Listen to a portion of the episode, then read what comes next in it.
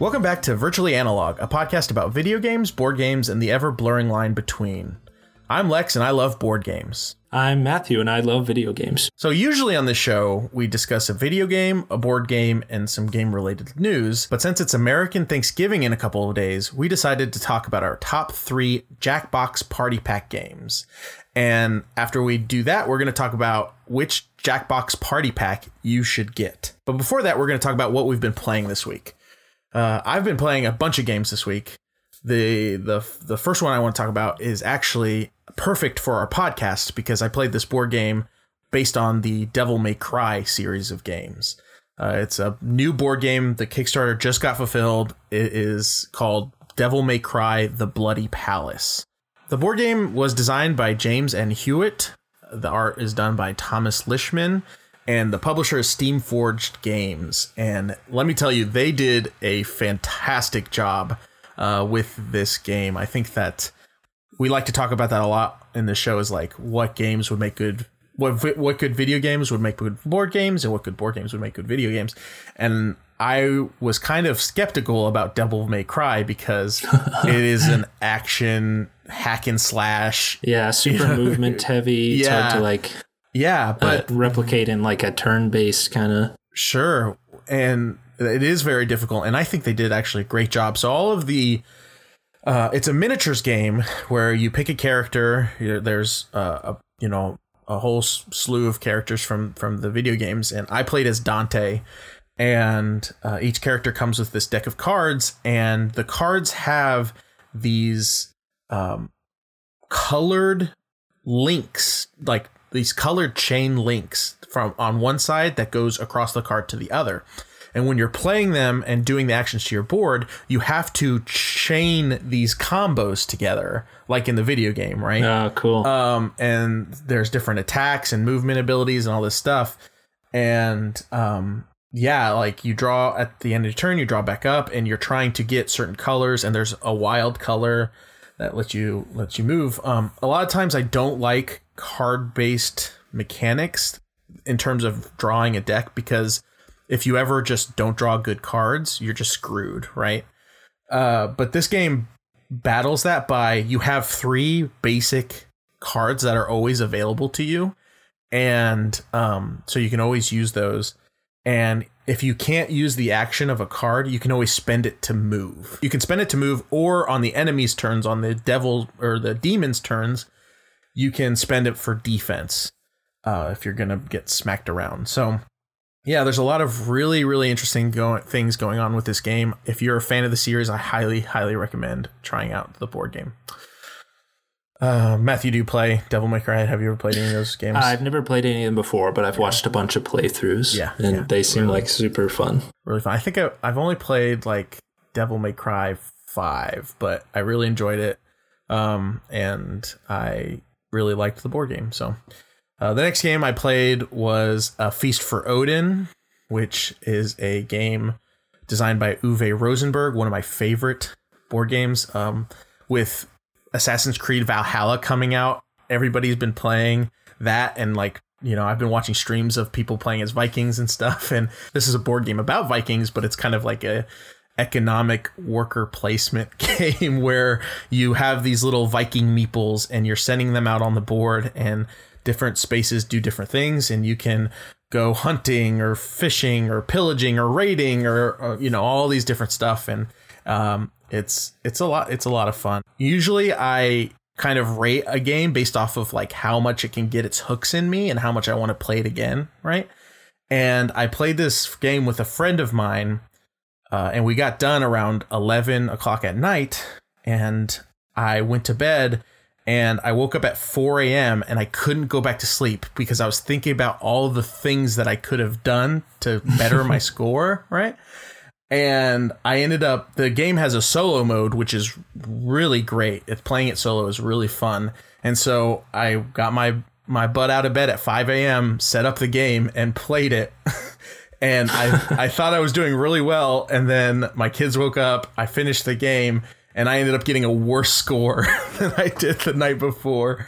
Um, so yeah, it's it's it's a really fun game. Like I said, the worker placement, but the goal of the game is to fill your storage full of like plunder and loot and stuff. All the pieces that you can earn, like the weapons and the jewelry and that kind of stuff, are these like Tetris like pieces that you have to kind of puzzle together on your board. If you like Vikings, puzzles, and strategy, this is definitely a game to check out.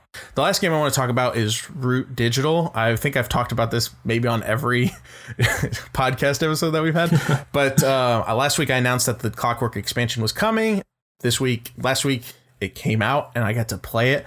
And I just want to say it is a ton of fun. Being able to play one of my favorite board games cooperatively, the way I like to play it, against a really challenging uh, deck based opponent is is really really fun. So yeah, I really encourage anybody to to look up. The expansion is five ninety nine to buy on top of the nine ninety nine it is to buy the game for on the mobile version.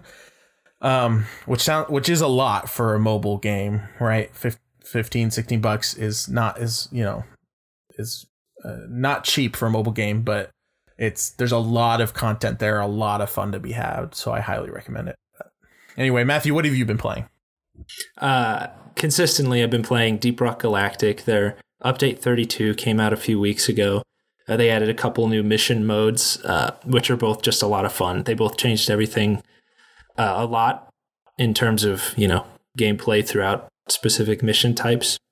In one mission type, there are several oil wells that are within the uh, environment that you drill into and a giant oil rig that will come down in the center of the area and all of the dwarves have to build pipelines you know all throughout the cave um, and they can place them wherever they want so it's really odd and different for the style of game but it's a lot of fun you place these pipelines and you build them up to the oil wells and uh, you can grind along the pipelines. it makes me feel like I'm playing oh, wow. uh, like cool. Ratchet and Clank back yeah. on the PS2. The, or like the, the Sonic Adventure game. yeah. Like, yeah. Oh, so you're grinding dope. all around the caves while bugs are like chasing you and it's a lot of fun. okay, I got You have to defend this. everything. That sounds awesome. It's super fun. the the other game mission mode, which I almost like more, is an escort mission. A giant like bulldozer driller thing called the drill dozer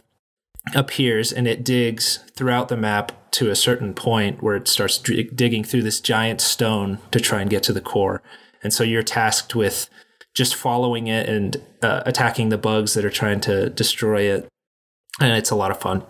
Uh, aside from Deep Rock Galactic, I've been playing some Terraria with uh, my brother, and both of us have no idea what to do in the game. So it's fun to just kind of jump in and dig and fight and look for things. Uh, I've been playing Brawl Stars, the you know mobile game battle passes. You can kind of roll your eyes there, but the battle pass just ended, so I was grinding a lot to try and get all the rewards before the next one came out, and it's sure. been a lot of fun.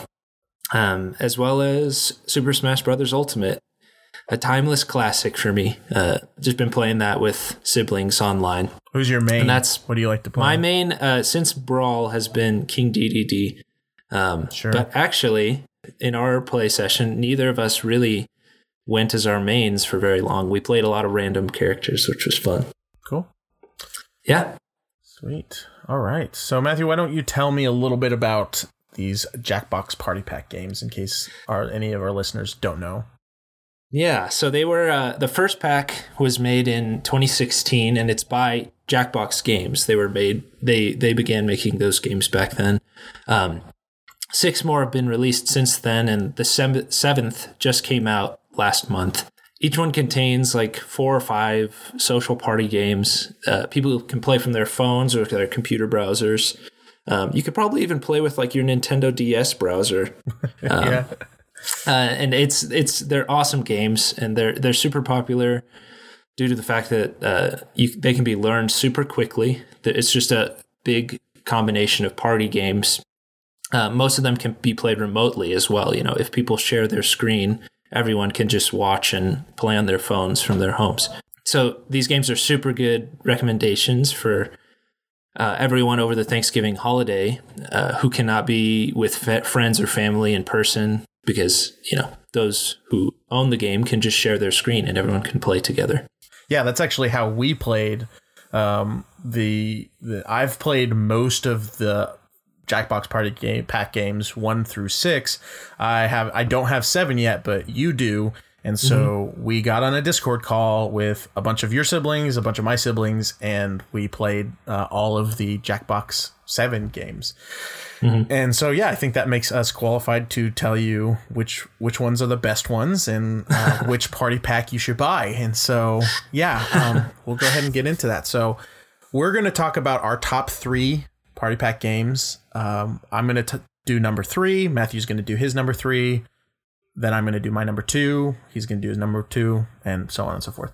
Um, I just before we did that, I want to do some honorable mentions. We originally were going to do our top five, uh, but just for time's sake, we cut it down to three. So I just want to quickly go over the two that didn't make the cut. The two games that I really enjoyed but didn't make my top three were Push the Button and Bomb Corp. And the ultimate reason why those two games didn't make my top three was because games have come out since then or or prior to that are just the same game but better. Uh, yeah. So push push the button um, is basically Among Us, which we've talked about on a previous podcast. Uh, and so if you like Among Us, uh, push, push the button is different enough that it warrants a play, but you'll you'll if it's very very similar. And so if you play a bunch of Among Us, you don't want to jump out to get uh, a party pack game just to play push the button. There's some there's a lot of things that Among Us does better, anyways, in my opinion. Um, but it's still a really good uh, Jackbox game.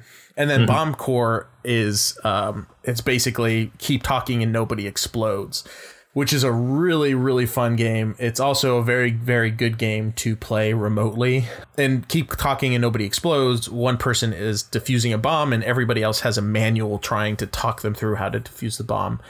um, which is what happens in Bomb Corp too. Like everybody has the instructions on their phones, and one person is trying to defuse the bomb. Yeah. Um, and so yeah, so both really good games, but because there's other games out there just do the same concept but better, they didn't make my top three. What about you, Matthew? Your- yeah, my honorable mentions were uh, first of all Blather Round, which was actually from Party Pack Seven.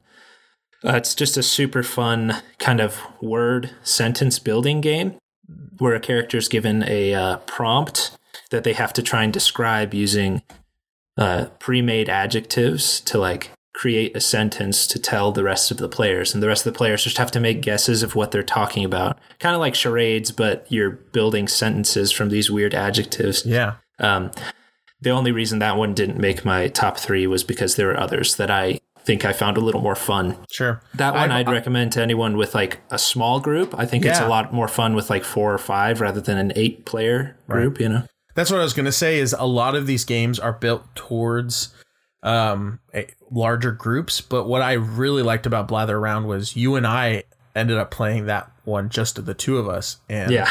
while it wasn't ideal, it was also really fun still. Uh, I was not very good. You did great. You got the answer right both the times, both rounds that you were the the guesser, and I missed a really bad obvious ones when I was it. But it was still just a really cool concept. I really highly recommend Blather Around for sure. Yeah. Um, my second honorable mention is role models. I've played this one a bunch with friends. Uh, you basically pick categories. It could be like Sesame Street or, you know, the Seven Deadly Sins or something. And it gives you a bunch of selections from that category, like Elmo, you know, Oscar the Grouch, or Pride, or Gluttony, whatever. And however many players you have, it gives you that many options within the category. And you just have to pick which of your friends are which of those things.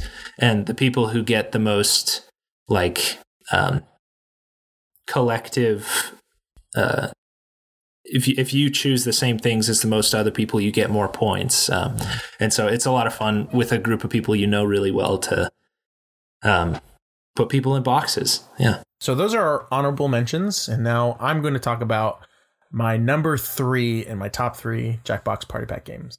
My number three is a game called Champed Up. Um, I actually was surprised with this pick because I thought for sure my number three was going to be Drawful. Uh, Drawful is a drawing um, Pictionary telephone type game where and and Champ Up is is kind of the same way. Um, but I was very shocked with how much I just completely adored Champed Up. I think when we, that's part of the Jackbox 7, the one that just mm-hmm. came out, when we played it with our family, that was probably the one that got the most laughs out of all of them. Yeah. uh, it was just a really, really funny and entertaining uh, game. The way the game works is um, everybody gets a prompt on their phone and they're trying to create a wrestler that embodies that prompt. so I think one of the funniest ones we had was uh, it was like the the champion of deadbeat parenting. and uh, I think it was your brother Nathan who drew a, a, character, and then you also get not to, not only do you draw it, but you also get to name him and it was like Mr. going out for cigarettes or something. Yeah. and then so when you do that, that everybody does that and then without the prompt with just the drawing and the title, that gets sent to another person and that person has to draw a combatant to that character, someone they think can take that person on in the ring. And without knowing what the prompt is. and so once everybody does two rounds of that, uh, the the characters go head to head, and then we vote on which one better matches the prompt. And you get kind of a bonus if you don't know the if you were the one who didn't know the prompt and your character wins. Uh, yeah, it's just it, it's it's a really really fun little drawing game. For the longest time, I thought Drawful was the king of these drawing type Jackbox games, and Champed Up definitely um, knocked it out of the ring. So to put to use a an adequate sim- symbolism there, uh, to use a fitting metaphor. I missed it. Uh, yeah. yeah, Champed Up was was great. What did you think of Champed Up? Oh, I think it is just the drawing games in Jackbox are so great. It puts everyone on an even playing field because sure. you're drawing on your phone and it's like awful. You have no yeah. actual control. Even people who are good at art, yeah, right, like, yeah, yeah. Uh, and so everyone, nobody has to feel uncomfortable with how bad they're drawing skills are, you know. Sure. All right, so that is my number 3 which is champed up. Matthew, what did you bring for your number 3? So my pick for my number 3 is actually Fibbage 3 from Jackbox Party Pack 4. Uh, the way the game goes is a fact is presented with one key component missing. Like uh, Johnny Depp, uh, when he was 13, met blank and you know started his acting career.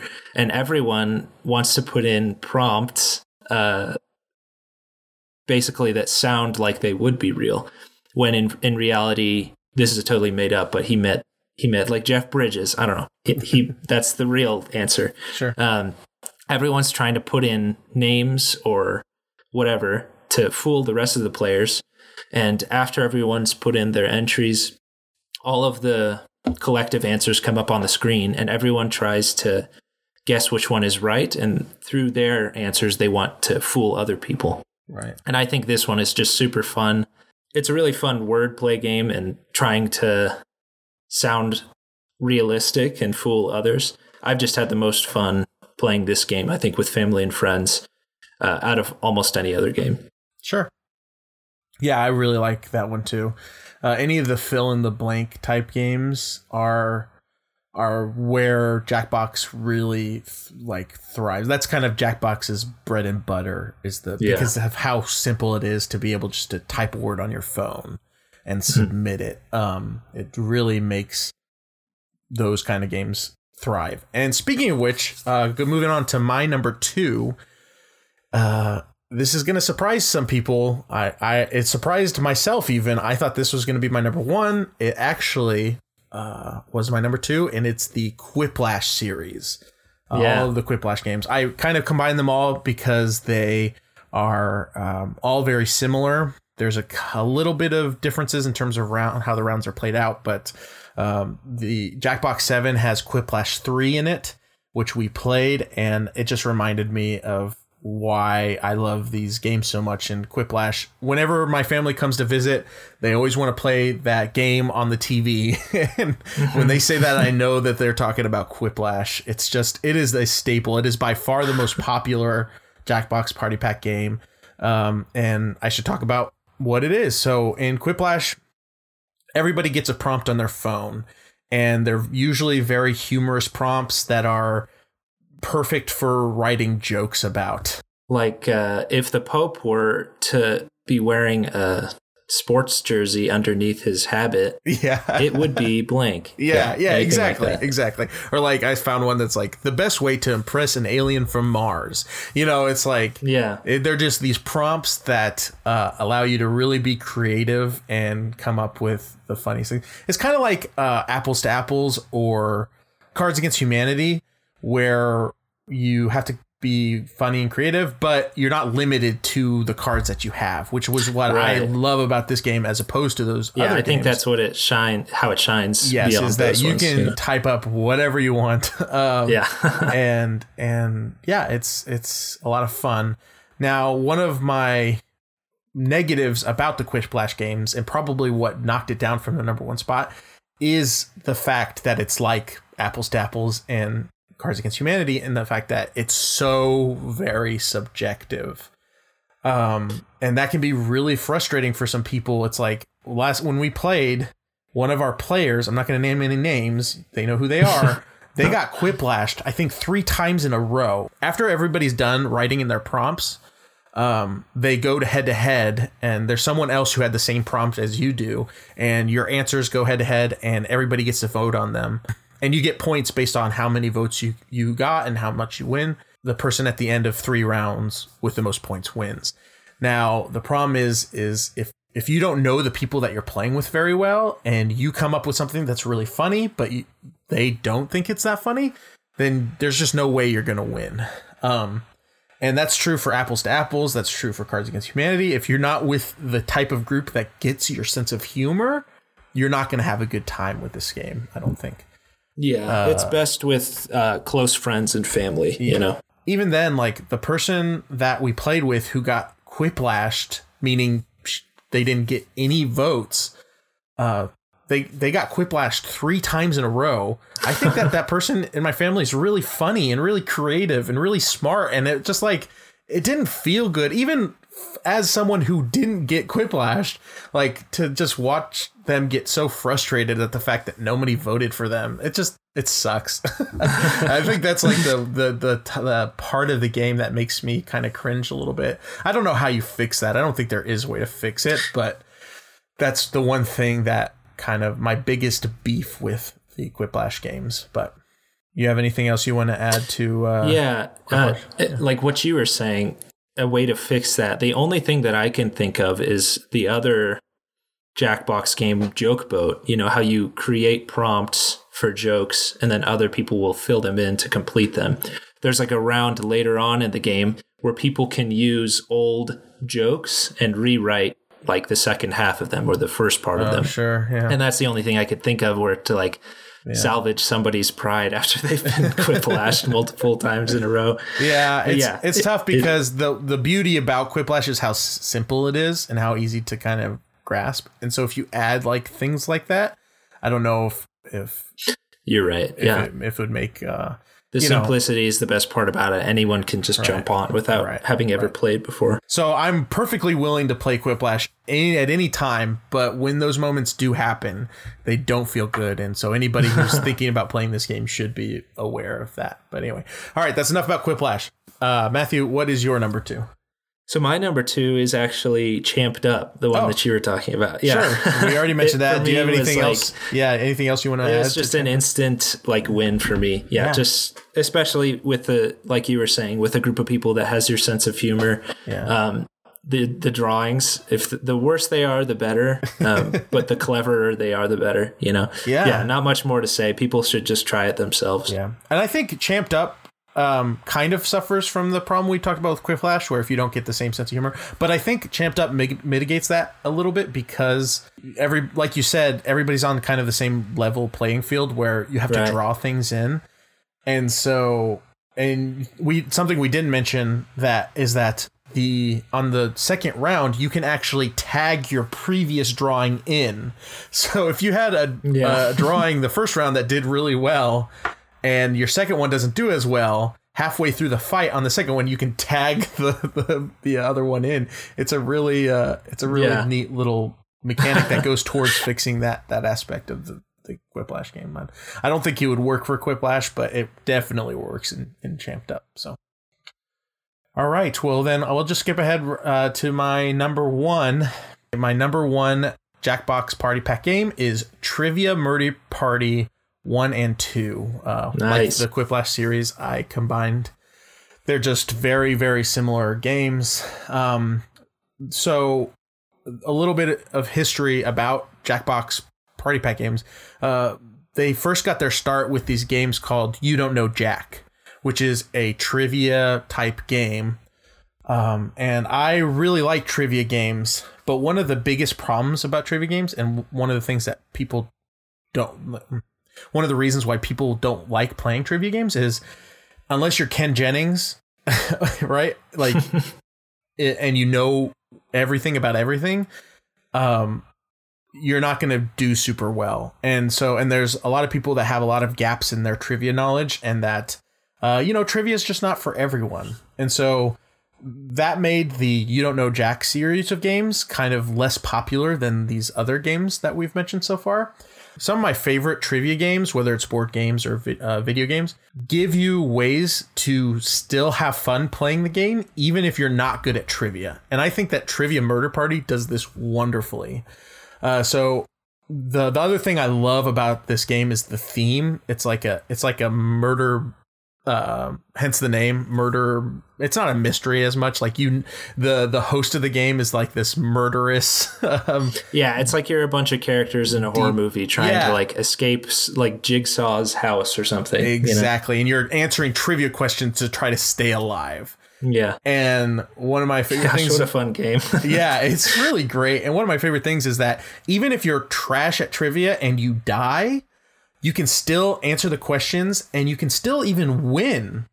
Um and and you know, and you can like sabotage the people who are still alive. You play as these like these adorable little um Voodoo dolls. voodoo dolls yeah, basically and if you die your character gets ripped up or you know and killed in a multiple different ways but uh, as the ghost you still get to participate in the game and i love Yeah. that about trivia Especially that the very end stretch where like Yeah. everyone's against each other. The ghosts the ghosts can kind of take back the win. You know, Yeah. they can get get in the lead and gain their life again. Yeah i love That reminds me of Crawl, that game I talked about last week, where the ghosts can kill the human to try and escape. yeah yeah i think that trivia Murder party just hits the nail on the head in terms of trivia game goes and uh, I love trivia games. I love playing this game with my family and friends. It it holds a special place in my heart.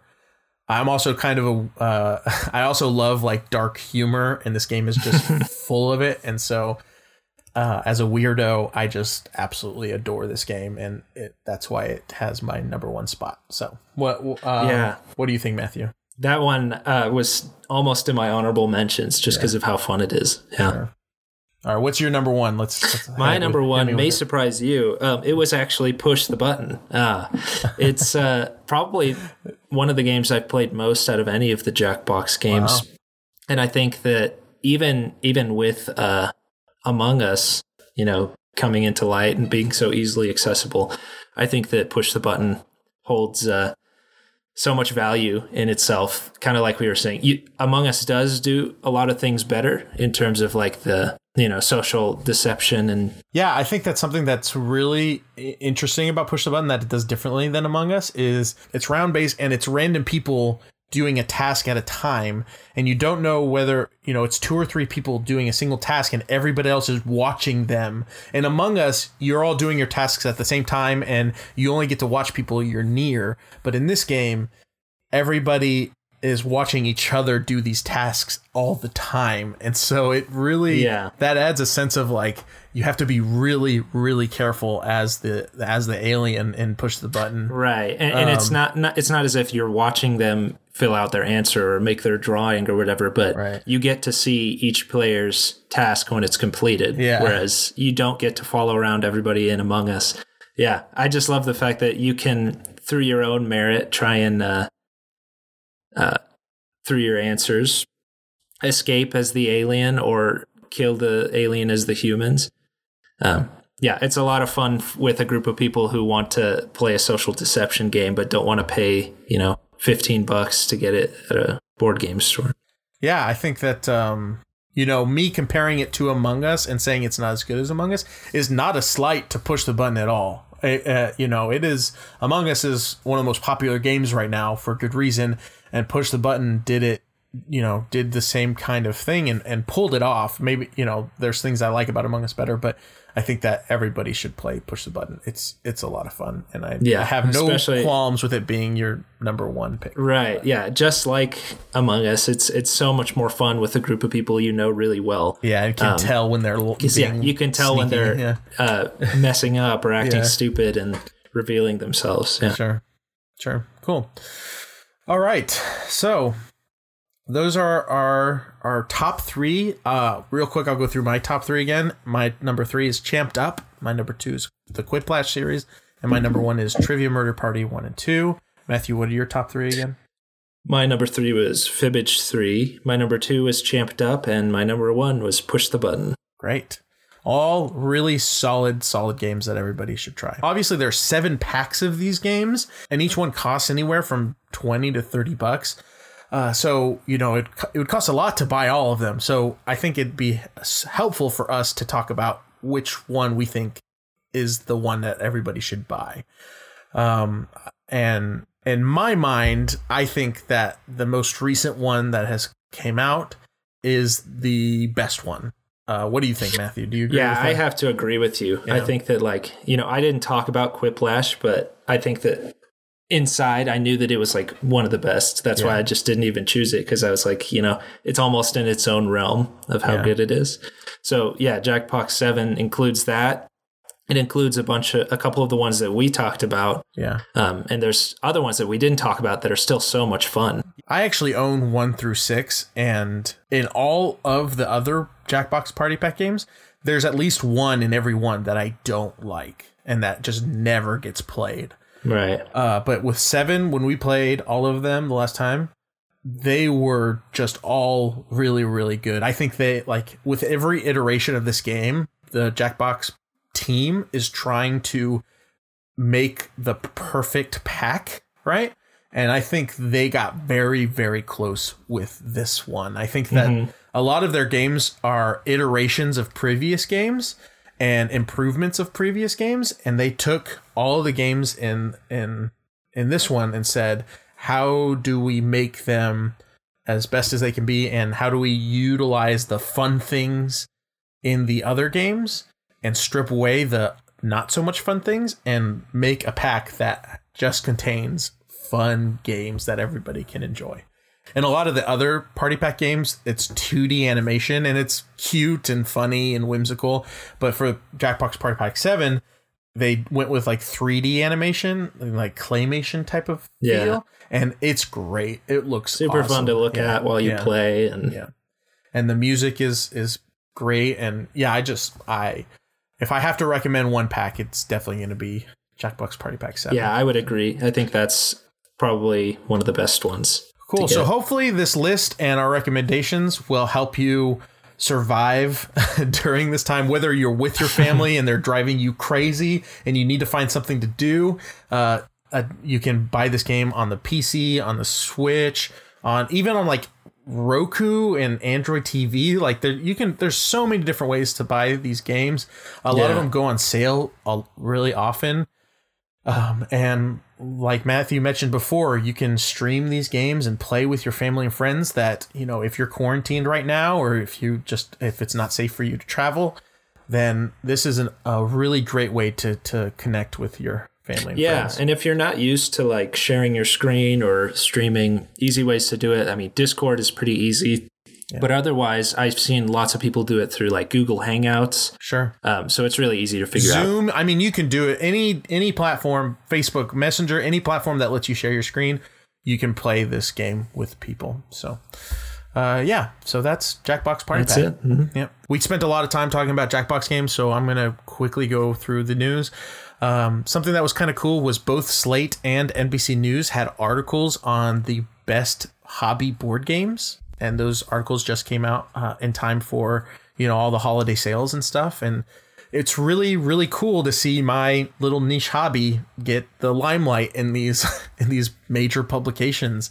And hmm. uh, that being said, the Slate article um, they had a lot of games that I own, which was which was cool. I think all but two of the games that they recommended I already owned, which is kind of a little bit of a flex, but you know, whatever.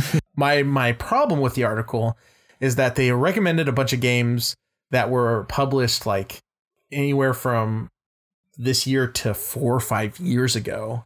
And th- normally that's not a problem, but the title of the article says best new games to buy in 2020. And it's like could you imagine if they did that for a movie, like best movies to watch in best new movies to watch in 2020, and then they refute something from 2016? Like, okay, editor, like you should maybe. My pride's like, a little hurt here. It's yeah, not just like this yeah, old maybe this is just, hobby that. Yeah. maybe this is just kind of a snobby board game thing that I need to get over. I should just be happy that my hobby's in the in the spotlight right now, but it did kind of irk me a little bit that you know they all they needed to do was change their headline. You could still make like a clickbaity headline, but the fact that they put the word new in there, it's like okay, relative to what? you know, it's like I knew relative, uh, you know, new is a relative term, but if you applied that to any other type of media or entertainment, you know, people you'd get so many trolls in the comments being like, you know, yeah. Uh, new? Are you kidding me? Azul came it's out just, in 2016. You know, you guys need to. You know, it's just uh, just such a good buzzword. Yeah, yeah, that's true. Uh, but yeah, so uh, I think that it's great. Uh, part of probably the big reason why they had these articles is because there's lots of Black Friday board game sales going on. Um, I am a big believer that um, you know, just because something's on sale doesn't mean you need to buy it. And you're not actually saving money if you weren't going to spend that money on the first place. So I'm mm-hmm. not going to suggest any specific sales. Uh, but if you're looking to expand your collection, now's a good time to do it. Uh, they have a lot of half off games at Target, a lot of great uh, intro and family games at Target. Catan, Just One is a really, really popular cooperative word game that I adore. It's half off at Target right now if you can find it. Barnes and Noble's half price books. They also carry a really great selection of games and they also do a lot of sales during these times. So, yeah, that's about it for me. Matthew, what do you got on the video game front? Yeah, the similarly, there's Black Friday deals right now for a lot of gaming platforms and stores for gaming. Uh, people are getting their hands on the new consoles and things like Spider Man, Assassin's Creed Valhalla and Cold War, they've all been pretty highly reviewed, and people are getting excited about playing those. Um, apart from that, there's not really any significant news on Halo Infinite, uh, which is yeah. coming out in December.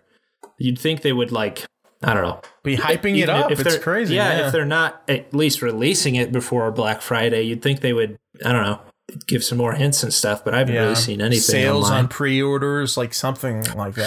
Yeah. yeah, more games that'd be coming out closer to Christmas. There's yeah. not really much. wild. Yeah, video game news for our podcast have been kind of dry, I, I guess. If you have um, any news that you want us to talk about on the show, please email us at virtuallyanalog at gmail.com. But yeah, we we do our best to t- kind of look over the best video game and board game news and yeah, like Matthew said, it's been kind of a dry spell. So yeah. yeah. Um, aside from that, something kind of smaller, but that applies to almost everyone today is uh, Among Us is going to get an update here pretty soon. Uh, everybody plays Among Us and loves to play it, and so hopefully this new map will reattract uh, the players that have kind of leaned off. Yeah, so the, in the update, they're just adding a lot of bug fixes, some more um, adjustments to the way tasks works, and they're going to add a new map, which is really exciting. So that's about it. Uh, just to clarify, the new map isn't out yet. There is an update where they fixed a bunch of bugs, but they have not added the new map yet. Okay, so that's the news. Uh, moving on to audience feedback. We actually got two fan emails this week. Uh, so I love getting these emails so much. It's like when you're little, uh, getting a piece of mail that's addressed to you. Like that's how I feel every time I get an email. So please, if you want to your email to be read on the show, send us at, like I just said, virtuallyanalog at gmail.com. This first email comes to us from Shay G, and they say, Dear Virtually Analog, while listening to your delightful most recent episode, very good, always love hearing you guys. You mentioned a genre that I've heard before but have never fully understood roguelike. Like I said, I've heard the term before, but I don't really understand what makes a game a roguelike game, as every other time I've heard it, they just use comparisons to other games, which doesn't really help me that much if I haven't heard of or played the game. So, what makes a game a roguelike? Keep up the good work, Shay. Yeah, so that's actually a great question. Um, there's a lot of terms in gaming that are kind of fuzzy in both board games and video games. And sometimes these terms apply to certain things in video games and they don't apply the same way in board games. And so if we it's really easy as someone who has been a big fan of gaming my whole life and board games for the past uh, four or five years to kind of throw around these vocabulary words and not un- not realize that some people don't understand what they mean. So and like you said, most of the time my my initial reaction is to use another game to compare it to because that's the easiest way to to find these things. But uh, I'll do my best here. I I kind of did a little bit of research before the show. As best as I understand it, for a game to be considered a roguelike, they have to have all of these list of features. And I'll just go ahead and read these lists right now. They have to be turn-based action, tile-based movement, randomly generated map, permadeath, uh, movement, battle, and other actions take place in the same mode. Uh, complexity, uh, usually they're more complex. Resource management, most of the game is hack and slash, and exploration and discovery. Uh, so there are very few games out there that actually have all of these things that apply to them. When you're talking about a game that has a lot of these characteristics, but not all of them, people call them roguelite uh, with a T. And so usually when I say roguelike, I really mean roguelite because like I said, there are very few board and video games that kind of uh, have all of these features, especially permadeath. That's a really important one for roguelike. When you die, you have to start over from the beginning, um, as well as randomly generated map. So uh, we've talked about Gloomhaven on this podcast before both the um I, I've referred to it, the both the video game and the physical board game of Gloomhaven as a roguelike, but it doesn't have permadeath. When you die, you get to start over with all of your stuff. And so um, you know, I it would be more correct for me to consider it a rogue light. People get very pedantic about these terms. Um, I think a lot of times you know a roguelike when you see it, when you feel it. I think it's better for us to use the term roguelite. If you want to avoid people getting like pedantic on you, then just, you know, referring to games that are that have a lot of these features like like you were saying, that Matthew. he means like gamer a holes who will just come at you for not knowing every exactly, single thing. Exactly. The people that like point those out to you, those mistakes out to you, are the people you don't really want to be talking to. You So- don't really want to play video games with. yeah, Yeah. but um overall you know yeah i hope i did a good job explaining what a roguelike or roguelite is um there's a lot of forums of people discussing this online if you want to learn more but yeah matthew do you want to read the uh, other email we got this week Yeah, I will. So it says from a very special listener we have. I was catching up on your podcast in air quotes. I don't know what that's supposed to mean. while I was driving halfway across the state of Maryland to pick up two overpriced OG GameCube controllers from a Craigslist meetup at a truck stop. Rookie mistake, first of all. When, to my horror, I found you had aired out my dirty laundry regarding the time I played Matthew's Mario Sluggers while he was at the pool.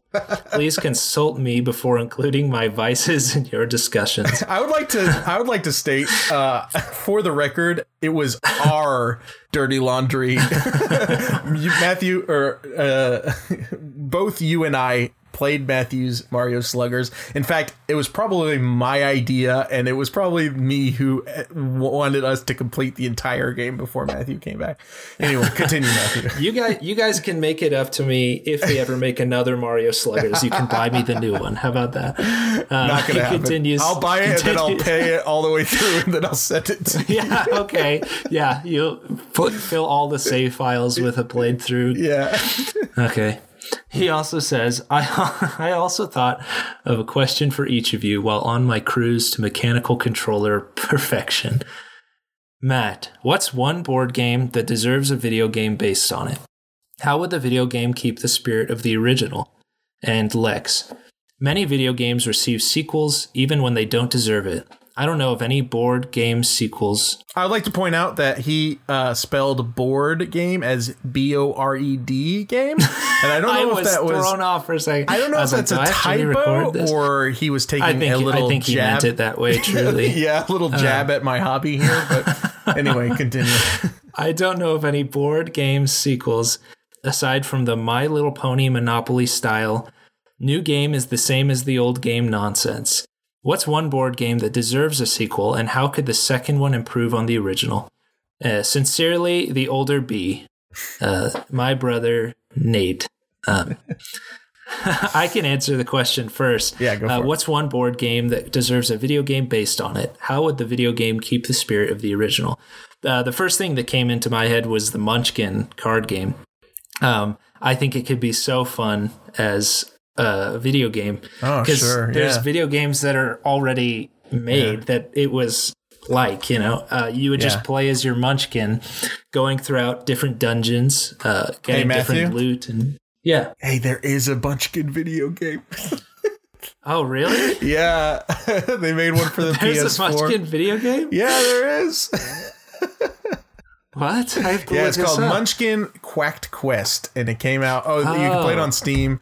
Uh, did not come out to very good reviews, but I I'm interested in it. I think uh, it's it's a cool idea. Uh, yeah, well, sorry. maybe to, I can think of something else No, Here, no, you why don't need you- to. I think that uh, I think that it's it's funny to me. I I had a feeling that no matter what you suggested, I was probably going to say. A lot of people are surprised to hear that um, there has already been a lot of video games made off of board games. I think that board gamers see you know play these board games and then they realize that like hey i can make a video game out of this you know? And so Yeah. you know it's it's kind of rare to find a, a game that hasn't been made digitally. And that's the premise of this podcast right? Is to spread Right. awareness of that. So that's a great Okay. question. Um, matthew you had a great answer but yeah already already made a video game on it. So there must check- be a reason why I never heard of it yeah yeah right uh, probably marketing. Board game marketing is not on the same level as, as video games so. Um yeah so the question for me was which board games deserve a sequel? And this is kind of a, a kind of a similar answer. Actually there are a lot of board games that have gotten sequels. You don't really hear a whole lot about them but um except for like you said the monopoly reskinned uh, a lot of the times board games get reskinned they get expansions they get reprints um, and those are more popular. But uh, I, I I have quite a number of games that have sequels. Uh, the big one, you know, we talk a lot about Gloomhaven on this podcast. Uh, there's a sequel game coming out called Frosthaven, which is huge. The Kickstarter earned more money than any other board game on Kickstarter in history. It earned like thirteen million Uh, close to yeah, thirteen remember million dollars. Yeah, so you know that's a sequel to Gloomhaven. It's going to take all the mechanics of Gloomhaven, build on it, add a bunch of mechanics. It looks awesome. Um, and so yeah, I think that that's one sequel. I have um, a game called Azul, which I love, and they came out with two more versions of that game, two sequel games to that, and I own all of those. Um, the Forbidden games, there's Forbidden Island, which I know Matthew you're familiar with, right? It's super fun Yeah, Forbidden Island. There's Forbidden Desert and Forbidden Sky, which are sequel games to the that game, and I own all those, and those are all a lot of fun. Usually, when I play a game and I love it, I the first thing I do is I see if that designer has made any other similar games, and sure enough, a lot of times uh, people do like their sequels. So uh, yeah, that that happens in board games. Uh, just a lot of times people don't hear about them. Like I said, for marketing reasons. So good, great questions from all, both of our listeners this time, and hopefully we did a good job answering them. So, oh, I didn't say which one. I, let me think of a game that I think deserves a sequel. Um, I'm look at my my list of games over here. Uh, it spins around, sees his yeah. game wall. Yeah, my towers wall above him. games. uh, yeah. yeah, I think that like part of an answer for this is like, yeah, a lot of movies, books, video games don't need sequels. Just don't make a sequel to a game that doesn't need it if it's right. good by itself. Sure. It goes for board games as well. Of, usually, like, like I mentioned at the top of the show, one of my favorite designers is Uwe Rosenberg, and when he makes a game that's really successful, he takes up mechanics of that game and strips out other mechanics and thinks of new mechanics and makes a completely different game with that. And so he's made over like 77 board games.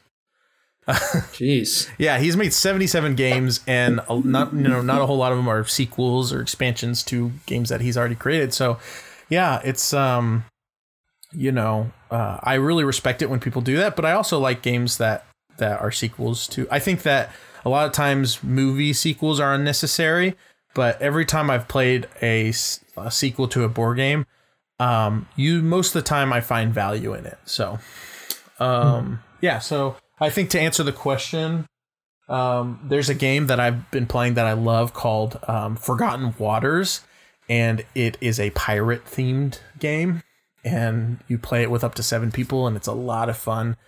But uh, it just came out recently, so there hasn't been any expansions or sequels yet. But I think it definitely deserves it because it's it's kind of a story driven game, and so once you complete the story, there's not much you can do with it. So, so yeah, so yeah, that might be a good answer. Sorry, like any of those story based, like one time playthrough games, right? Legacy games yeah. are what they're called. A, legacy, a lot of legacy games. Um, and so yeah, so yeah, thank you both for writing in this week. Thank you to Shay and to Nate. Uh, if you would like to write us, like I said before, be sure to email us at virtuallyanalog at gmail.com. This week we kind of had a special episode, and next week we're also going to have a special episode in the fact that I'm going to be talking about a video game and Matthew's going to be talking about a board game. So that should be a lot of fun. Be sure to tune in. If you want to learn more about the show, you can find info at virtuallyanalog.info. Please use that link to share the show. We don't pay at all for any type of advertising. So the only way we can grow the show is by word of mouth and by sharing. So make sure to share on Twitter, on Facebook, on Instagram. Make sure to, uh, if you have any friends who you think would enjoy the show, please share the show with them. Uh, please be sure also to rate us on Apple Podcasts. That's really important for um, natural organic growth. And so, yeah, drop us a five star review if you enjoyed the show. You can watch us play games on Twitch at twitch.tv slash virtually analog. I stream on there if you want to watch them live. If you want to watch the VODs, I also post them to YouTube. You can find all the info, like I said, at our website, virtuallyanalog.info. Thank you so much for listening to the show and have a happy Thanksgiving. Happy Thanksgiving, everyone.